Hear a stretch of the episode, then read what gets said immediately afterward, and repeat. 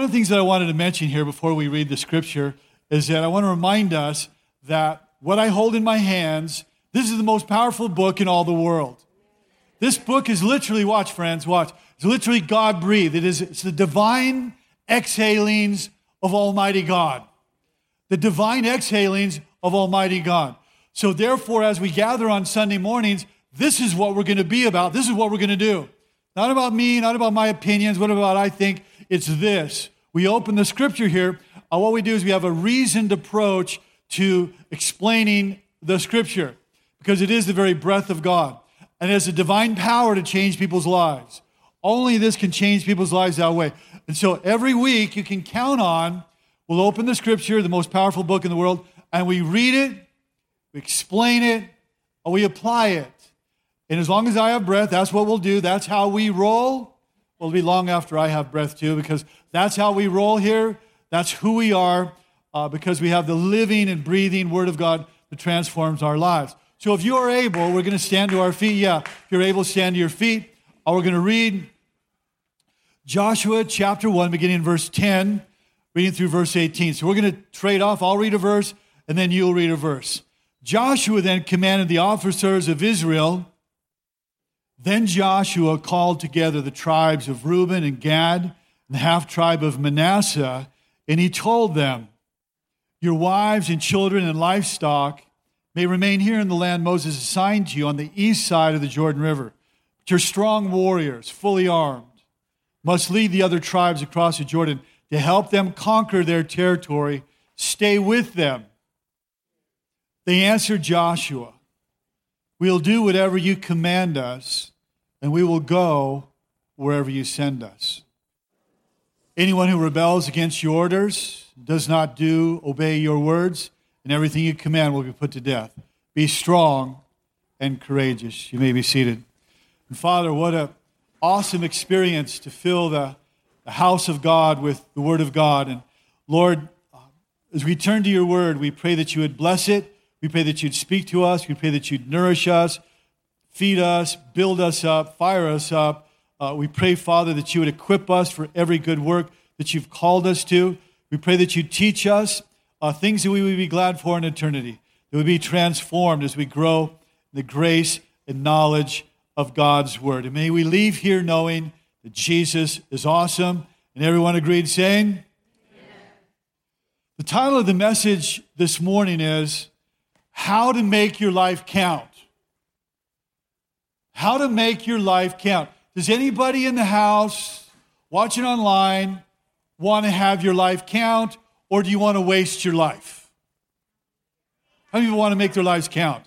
Yeah, well, you want to make your life count. So, what we're going to do is we're going to look at four points or four principles from Joshua chapter 1 about how to make your life count.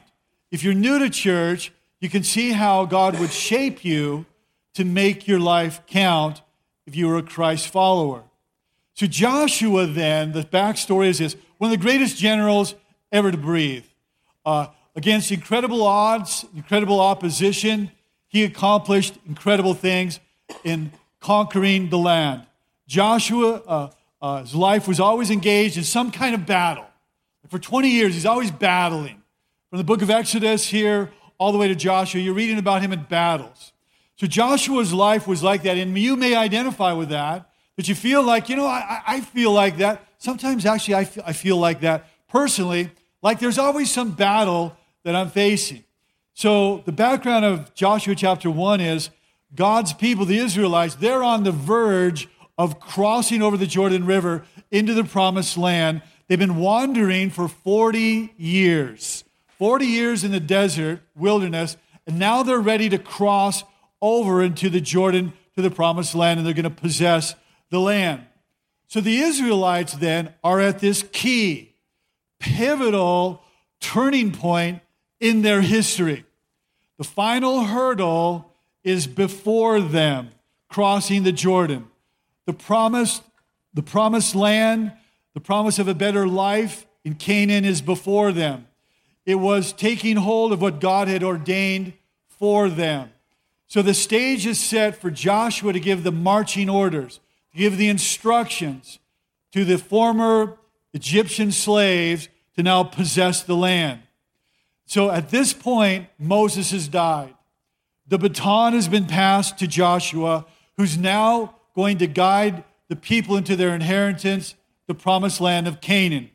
God encourages Joshua over and over again, three times, to let it sink in. Because God told him one time, and God knows it's not sinking in. I've got to tell him again be strong and of courage. Repeats himself, which tells us that Joshua was feeling overwhelmed. He was feeling despondent, discouraged, depressed. Joshua was not in a good space. So God is encouraging him. Now, watch, because God understands how you and I are facing situations where we're in the same space, where you feel overwhelmed, you feel ill equipped, you feel unprepared, you feel scared to death, knees knocking, thinking, How in the world did I get myself into this mess? God knows what He needs to say to Joshua, God knows what He needs to say to you. Trust me, I'll never leave you or forsake you. Be courageous, be strong. Hey, I'll take care of you. I've got this. I will always be who I am to you. I will always be God to you. So, verse 4, we read, I'm sorry, verse 2, we read, Moses, my servant, is dead. Now, why would God state the obvious when 30 days ago J- Joshua knew that Moses was dead? So he, he states the absolute obvious and says, The time has come for you to lead these people, the Israelites, across the Jordan River into a land I'm giving them.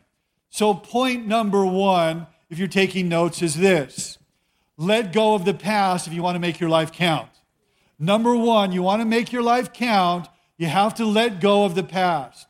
Now, Joshua and Moses are very close. How close can you be when for 40 years you were being his assistant, his apprentice there, and then you get the crushing news that the towering greatest of all time, Moses, is now dead. It is time to move on. Moses, the great leader. But Moses was the leader of yesterday. The baton of leadership then has been transferred to Joshua. Joshua had to let go of yesterday to embrace his new calling, his new assignment from God. Think about it. If he is, is just wrapped up in what has happened to Moses, how is he going to then take upon the immense responsibility to lead two million Jews, former slaves, out of Egypt and into the promised land. So Joshua had to let go of the past to embrace God's promise. I think sometimes we need to do exactly the same thing. How many people here you are living to measures in the past? There's the weight of past memories, past relationships that can keep us and undermine from receiving the fullness of God's promise. It could be a death, it could be drama in the family, it could be a divorce. I think it could be in your thought life. It could be you're having thoughts on a regular basis cross your mind and they end up holding you back and you can be in bondage to your thought life. How many people, maybe it's worry, where so much mental and emotional energy is wasted worrying and consumed about things you can really not fix uh, by worrying. So, so many people you have issues in your life, like Joshua here, hanging on to the past that can undermine your moving forward. Here's the bottom line you will never possess your future as long as you're consumed perpetuating your past. So you must learn, as Joshua did, God says, after 30 days, Moses, my servant, is dead. Close the door on the past so you can look forward to your future. So, my question is Is there anything that you need to let go of? Is there anything you need to let go of in your past there? Now, we should appreciate the good things. Uh, we should learn from the bad things, learn from yesterday, but you can't live there.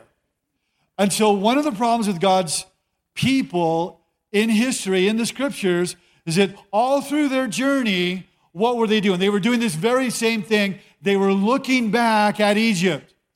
So the children of Israel, they're oh yeah, the, the leeks and the garlic, it was so amazing. And the manna, and yeah, you were complaining your guts out, but, uh, but you keep going back to living in yesterday, a land of bondage and slavery. And remember, friends, the Bible says in 1 Corinthians that these things, the Old Testament, was written, those stories, those examples, for us. so that we could learn from them, which hopefully we're going to do this morning.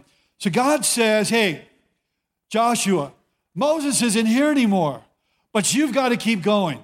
You can't be stuck in the past. Verse 2 again. The time has come. Watch. Everybody look. Everybody look. The time has come for you, personally, you, Joshua, to lead these people. It's a new day for you. The great leader is gone. And not only do you need to let go of the past, but watch there, you listen for God's plan. You try to hear the voice of God, listening for God's plan. Always, but especially in times of transition. So God says to Joshua, there it is in front of you. Hey, it's go time. It's time now to lead. We've got work to do.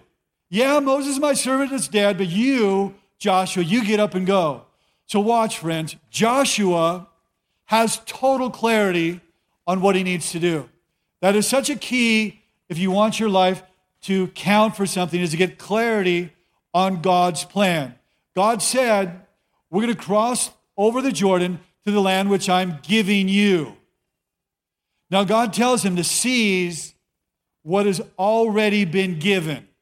The promised land has been given to you. You simply have to go and seize it, get it, Take it. Because what is promised doesn't necessarily make it a reality. Just because the land is promised doesn't mean you're going to possess the land. The problem was not one of possession, the problem was one of fully embracing the provision.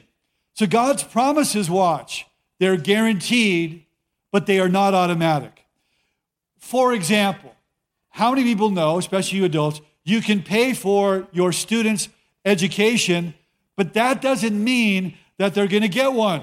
Anybody know what I'm talking about? I've known so many people that after $200,000, they're working at Trader Joe's, not a bad place to work, but their parents didn't spend $200,000 for them to work at Trader Joe's. So, uh, the, so just that you go to school doesn't mean that you're going to get an education. Oh, can you do better than that? Yeah, I can do better than that. So Matthew 6, 26, Jesus says that God feeds the birds of the air. But when's the last time you saw a bird sitting in a tree with its mouth wide open, waiting for worms to fall from heaven? Come on, somebody. No, you, you, you never see that. Hey, but God provides the worms, but the, but the, but the birds, watch, they got to battle. They got to battle the elements. They got to go after the worms. They got to dig them up. And it's going to cost them something, though God provides the worms, they still have to go after them and seize them and take them. Are you catching my drift? Okay, so there's God's watch, there's God's sovereign provision, and then there's human responsibility. So God said to the children of Israel, watch, friends, every place that the sole of your foot shall what? Shall tread, shall tread, I'm giving to you. But you got to get out of your lazy boys. If you're sitting in your lazy boy, bound in Egypt, your feet will never tread on the new nation. Said, I'll give it to you, but you got to walk there so it can be yours. God gives, but we must take. So God says, I've given it, but you have to go and get it. So be aware of this because there's two extremes. Some of you may lean toward one extreme or the other. Some of you are going to trust God Maybe you're not going to really do anything. Others of you, you're going to say, I'm going to go and trust God and it's all on me. And I'm going to work, and work is the only thing that I know how to do, and I'm going to make it happen. Well, but you got to trust God also. So don't lean to one extreme or the other. It's both. I'm looking to heaven, I'm asking God, but I'm also ready and willing to step out to work to do whatever I need to do. So God will ask us to pray, but he also wants us to do. James said, You say that you have faith. He says, Show me your faith by your works. Put your mouth where your money is there. And so verse 5 says, look at the promise, no man shall be able to tr- shall be able to stand against you. As I was with Moses, I will be with you. So to make your life count, what do you need to do? You have to let go of the Secondly, you have to listen for God's plan. Good, some of you. And so, thirdly, Thirdly, you have to lock into, lock into God's promises. Okay, so he said, I never leave you or forsake you. I'll never abandon you. I will never cease being your God. So you don't want to, you want to hear these words, don't you? So remember Joshua. Joshua was discouraged and despondent, following in the greatest of all time. He's thinking about Joshua uh, entering the promised land. There were seven nations that were stronger, more equipped than them, that they were going to have to do fierce battle against. There was going to be opposition. They had the walled city of Jericho. I mean, it was not going to be easy. So he's intimidated by the whole thing. And then God comes to him and keeps saying, Be strong and be very courageous. Joseph needed to hear these words. So why does God tell him that? Because God knew that in order to enter a new normal, the nation of Israel would have to be people of courage. They'd have to be people of courage. In order for them to be people of courage, they also knew that their leader had to be a leader of courage. So, over and over again, God's called to Joshua to be strong and courageous, which tells us that he didn't necessarily feel up to the task. He was not up to the task. So, many times, I think this is what happens with us in that God sets his hand upon you, God stirs something in your heart, God makes something real that you're to do, and then something in our life happens. And what happens is we don't feel like Joshua that we are quite up to the task. So God does tell Joshua to be strong and courageous because of all those things that I mentioned the resistance, the enemies of God, all of that. And there will be, friends, resistance when you step out and you trust God. So these words are very applicable for us today be strong and courageous. And so we're to focus on God, as was Joshua, not people. Moses, my servant, is dead. Get your eyes upon me, Joshua. Keep going, in spite of the resistance and in, addition to the opposition. There's an enemy that wants to keep you from what God has for you. So for Joshua, it would require, and for us oftentimes, that we would receive encouragement to rise up. And so it requires a response, really, of courageous faith, where we not only believe it, but we, because God said it, but we step out and do it. And friends, if ever there was a day where our world needed courageous Christ followers, like it's today, come on, somebody, it is like today. Courage is needed to walk with Christ today. And so you think about uh, this, the systematic dechristianizing of America, the relentless and systematic dechristianizing of America, and it will continue. There's never been a greater time where Christ followers need to have courage, where God stirs, drops courage in our hearts, makes us a courageous people. So let's look at this passage here. How to make your life count. What do we say? Let go of the past, right? Number two, we talked about listen to God's plan. And then we talked about locking in to God's promises. How many people are enjoying this this morning? Come on, somebody. Thank you. I was going to give myself an amen if you didn't. So, so number four is this: you want to, you want your life to count? Do what God says. Do you want your life to count? Do what God says in your life to count. See, the Christian life is as simple as hear God's voice. That's what Joshua did heard God's voice, go possess the land, hear God's voice, then do what he says. Therein is the Christian life. Right there. It's not complicated. Hear God's voice through his word, the still small voice, and do what he says. And so this is what Joshua did. The word then, when he says Joshua then, watch, watch, go to Joshua then. Everybody look, everybody look. Joshua then commanded the officers of Israel, or, or his, lead, his leaders of Israel. Then, then what? Then after verses 1 through 9. After three times, then, after God had encouraged him, be strong and of good courage. Be strong and, and of good courage. Be strong and of good courage. Then God, then he commanded. So watch what happens here. Watch what happens. So he recognizes that he's able to do it because of what God has said to him Then you can turn around Joshua. Then you can command the troops. See what, see the dynamic that happened there? Because he recognizes, I'm not like Moses. I feel weak and overwhelmed. I'm intimidated. This is beyond me. It's a bigger challenge than I can do. And I'm discouraged. And then come the encouraging words I will be with you. Remarkable, friends. The God would be, the God Yahweh would be like with single individual human beings.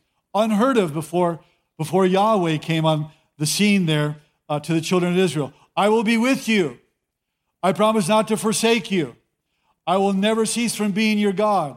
You can do it. You can do it. You can do it. How transformative was that? That was transformative for him because then he commanded the army. He couldn't do it before that. It was then. And so now the military command comes. Joshua is renewed. Joshua's confidence now is renewed. And so now he can confidently approach the officers, the leaders of Israel, and gives them marching orders. Then he can say, The time has come.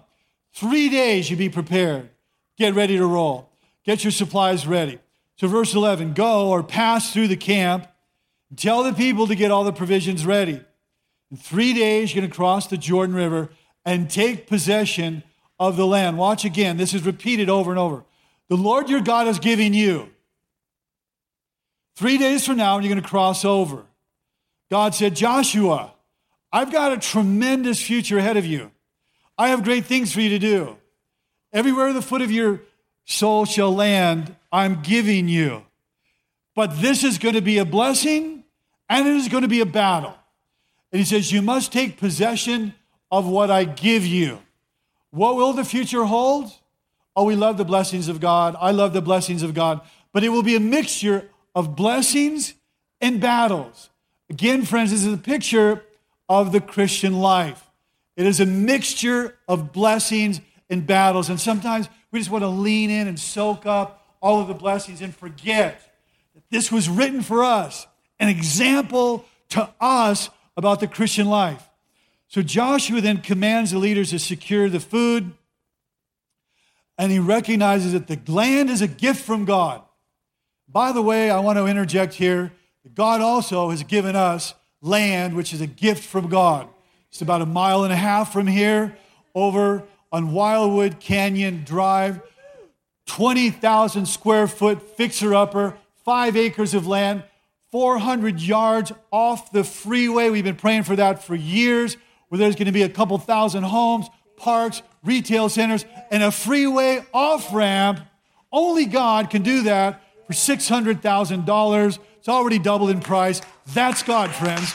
You see, God still gives people the land. But watch, watch. We're going to have to, and I'll be talking about it, we're going to have to go possess the land.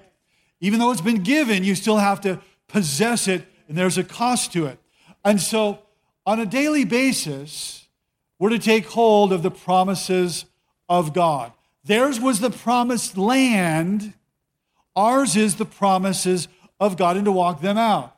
You say, well, what, what do those look like? I'm going to give you just a few here. So, uh, just a few, it's not an exhaustive list. But there's a promise of God's blessing, right? Psalm 1, verse 1 Blessed is the man that walks not in the counsel of the ungodly, nor stands in the seat of sinners, nor sits in the way of scoffers, but his delight is in the law of the Lord. And in his law does he meditate day and night. And he shall be like a tree planted in the rivers of water. His leaf also shall not wither. Talks about the conditions of being blessed. The promise of God is his blessing. The promise of God's peace. Isaiah 26, thou shalt keep him in perfect peace, whose mind is what? Stayed on you. The promise of the forgiveness of sins, 1 John 4. If we confess our sins, He's faithful and just to forgive us of our sins. Not only that, cleanse us of all unrighteousness. The promise of God's rest. Come unto me, all you that labor and are heavy laden, and I will do what only I can do. I will give you rest. The promise of intimacy with God, James 4 8. Draw near to God. What will God do? God will draw near to you, but it says you got to draw near first. Draw near to God, and God will draw near to you. A promise of his intimacy.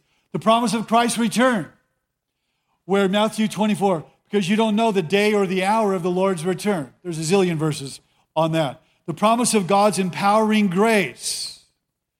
For by grace that you're saved, my grace is sufficient for you. My strength is made perfect in your weakness. That's a pretty cool promise, friends. The promise of God's provision, where it says, God is able to bless you so that in all things and all times you can have everything that you need. He's able to do exceedingly abundantly above all that we could ask or think. You will abound in every good work. The, the promise of God's strength, Isaiah 40, 31. The Lord shall renew your strength. You'll mount up with wings like eagles. You'll walk and not become tired. You'll run and not become weary. The promise of God's strength. Friends, the promises of God, the promises of His presence. I will never leave you or forsake you. The promise of God's wisdom. If anyone lacks wisdom, James says, let him ask of God who gives you everyone freely, and he will not withhold wisdom from you. That's like that's how God rolls there.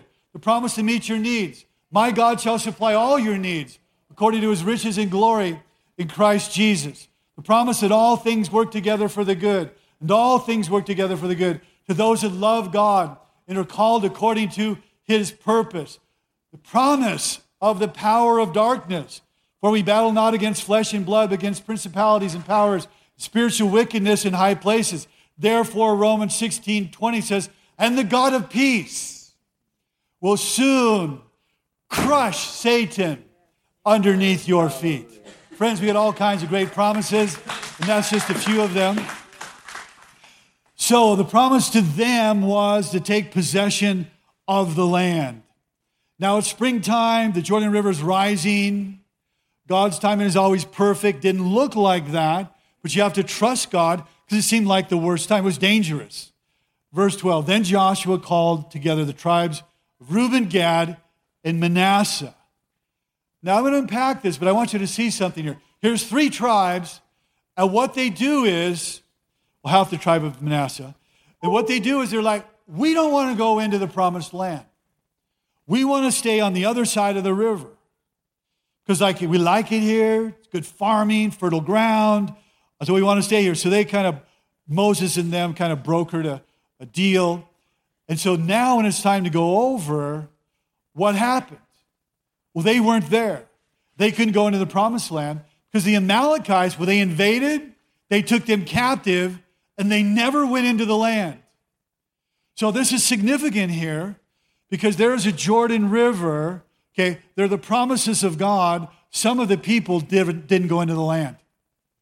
Could it be that in Christian life, there are people that have the promises of God, but they don't actually experience those because of, because of uh, the decisions that they make? And so remember verse 13 what Moses, a servant of the Lord, commanded you. The Lord your God is giving you a place of rest. Again, he's giving you the land. So the land meant where Joshua was standing right then. They still had to cross over. So you had the tribes that were separated again there. They liked the land, but there would be problems with that land. Awful problems. So geographically, they were not supposed to be where they needed to be. I think there's a little message in there for some people that geographically they can reach a space where they're not where they need to be with God's people in community on the wrong side of the Jordan River. And I think that we're capable of doing this, where we can get geographically, physically removed from worship. And I'm not talking about, you know, COVID or you're sick. I'm not talking about that. I'm talking about an attitude where, like, you know, I just think like this is where I'm to. I'm to live in this space. Well, that's not the space of God's blessing. And so then it says here that we have this place of rest. They had a physical place of rest, but ours is a spiritual place. Jesus said, Come to me, all you who labor and are heavy laden, I'll do what? I'll give you, I'll give you rest. Yeah. Uh, Hebrews, the author of Hebrews said, There remains a rest, Hebrews 4 9, there remains a rest for the people of God.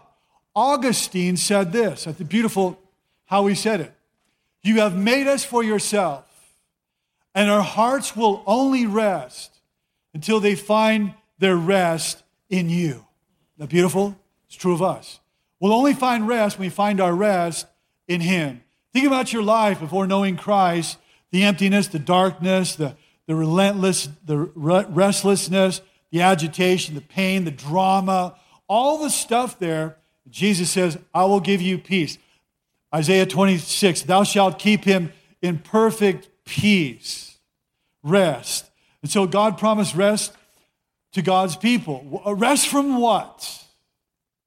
Well, a rest from war, a rest where they could live in peace, a rest where they could have productive lives, a rest where they could have secure borders, where the enemy couldn't harass them and trouble them and constantly declare war upon them. This was their rest in their land. The Bible speaks again of us having a spiritual rest. Those things were written as an example for us. And so, verse 14 your wives, your children, livestock, going to remain here. He says, but your strong warriors, fully armed, they're going to go. So, what happened here is that some of the tribes were, that requested to stay in the east, uh, then to raise their livestock, they're supposed to go, but they never had the opportunity actually to go. And there was a terrifying consequence of the choice that they made of these tribes because they were captured by the Assyrians when they invaded Israel. They were taken captive. Sometimes we can see things and think it's such a good idea. They were taken captive and they went to def- down in defeat. They went into bondage and they were on the wrong side they never saw the promised land. So I want to ask you this figuratively speaking, what side of the Jordan are you on? Where do you land in this journey? Verse 15 until the Lord gives them rest, as He's given you rest, until they too possess the land. There's the assignment. The Lord your God is giving them, and only then will they return and settle. And so God's people were commanded to possess the land again already. It's repeated over and over again to possess the land that is given to you. Joshua, let's listen. They answered Joshua. Don't, don't punch out on me because I'm almost done. I know I've been going a little while. Don't punch out on me because what I'm going to say is important. This is important. So keep, keep your focus. They answered Joshua, We will do, watch, whatever you command us, and we will go wherever you send us.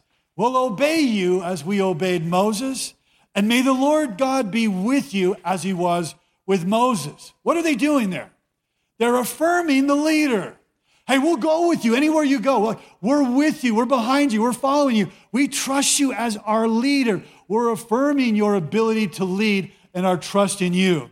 How encouraging to Joshua as the people affirm their support and say all of those wonderful things. The point is this it's an affirming culture right there. That's, that's a culture of affirmation. Some people say, oh, you know, uh, uh, certain people are affirming. Well, of course.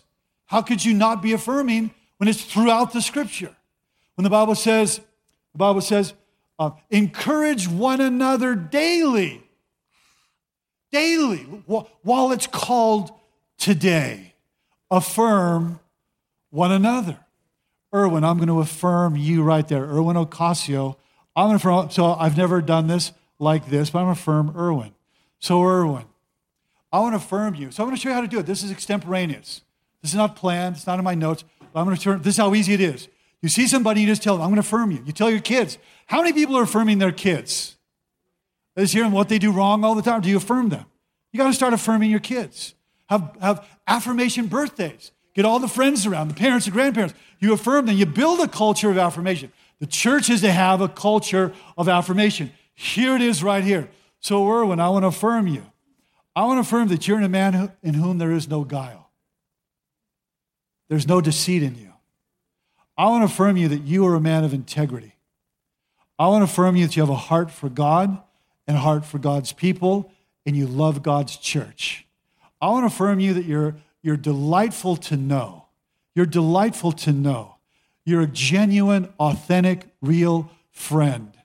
You're a special man. I want to affirm that God's got his hand upon you. I want to affirm, Erwin, that you're generous and you're giving. You're generous with your time, with your talents, with your treasure. I want to affirm that you love the community in which God has placed you. I can see I, how easy that is. I, I could go on and on and on, but after the first service, I got feedback. Rod, could you kind of cut it down a little bit? That was a little too much. So, so I, I'm stopping there. The point is, you can affirm. You can affirm. Verse 18 And anyone who rebels against your orders and does not obey your words in everything you command, it's not going to go well with them. So be strong and courageous. So, Joshua, getting some affirmation, getting some encouragement from the people, and they are moved. The people are moved to affirm him, to exhort him, to encourage him, to echo back to him what God said about him, to be strong and courageous. And these people then, they have a heart to enter the promised land, don't they? So, you want to make your life count? What do we talk about? Number one, let go of the, say it together, let go of the past. Okay, number two, listen for God's plan. Again, listen for God's plan. Lock on to God's. And thirdly, do what He says. Yeah, do what God says. So there it is. You do those things, you build those things into your life, you will have a life that counts for something that will count in eternity. Joshua did. And there's all the principles for us to do. Do you want to build those into your life? You've got them right there. You have no excuse to have a life that counts. Let's stand to our feet. Father, thank you for your word, which is a light unto our path and a light, a lamp unto our feet. We pray that you would bless it uh, as we uh, as we process it and think about it in its application for us this week. Thank you that it doesn't return void, but accomplishes the purpose whereunto it's sent. We thank you for your God breathed, amazing word. In Jesus' name, amen and amen.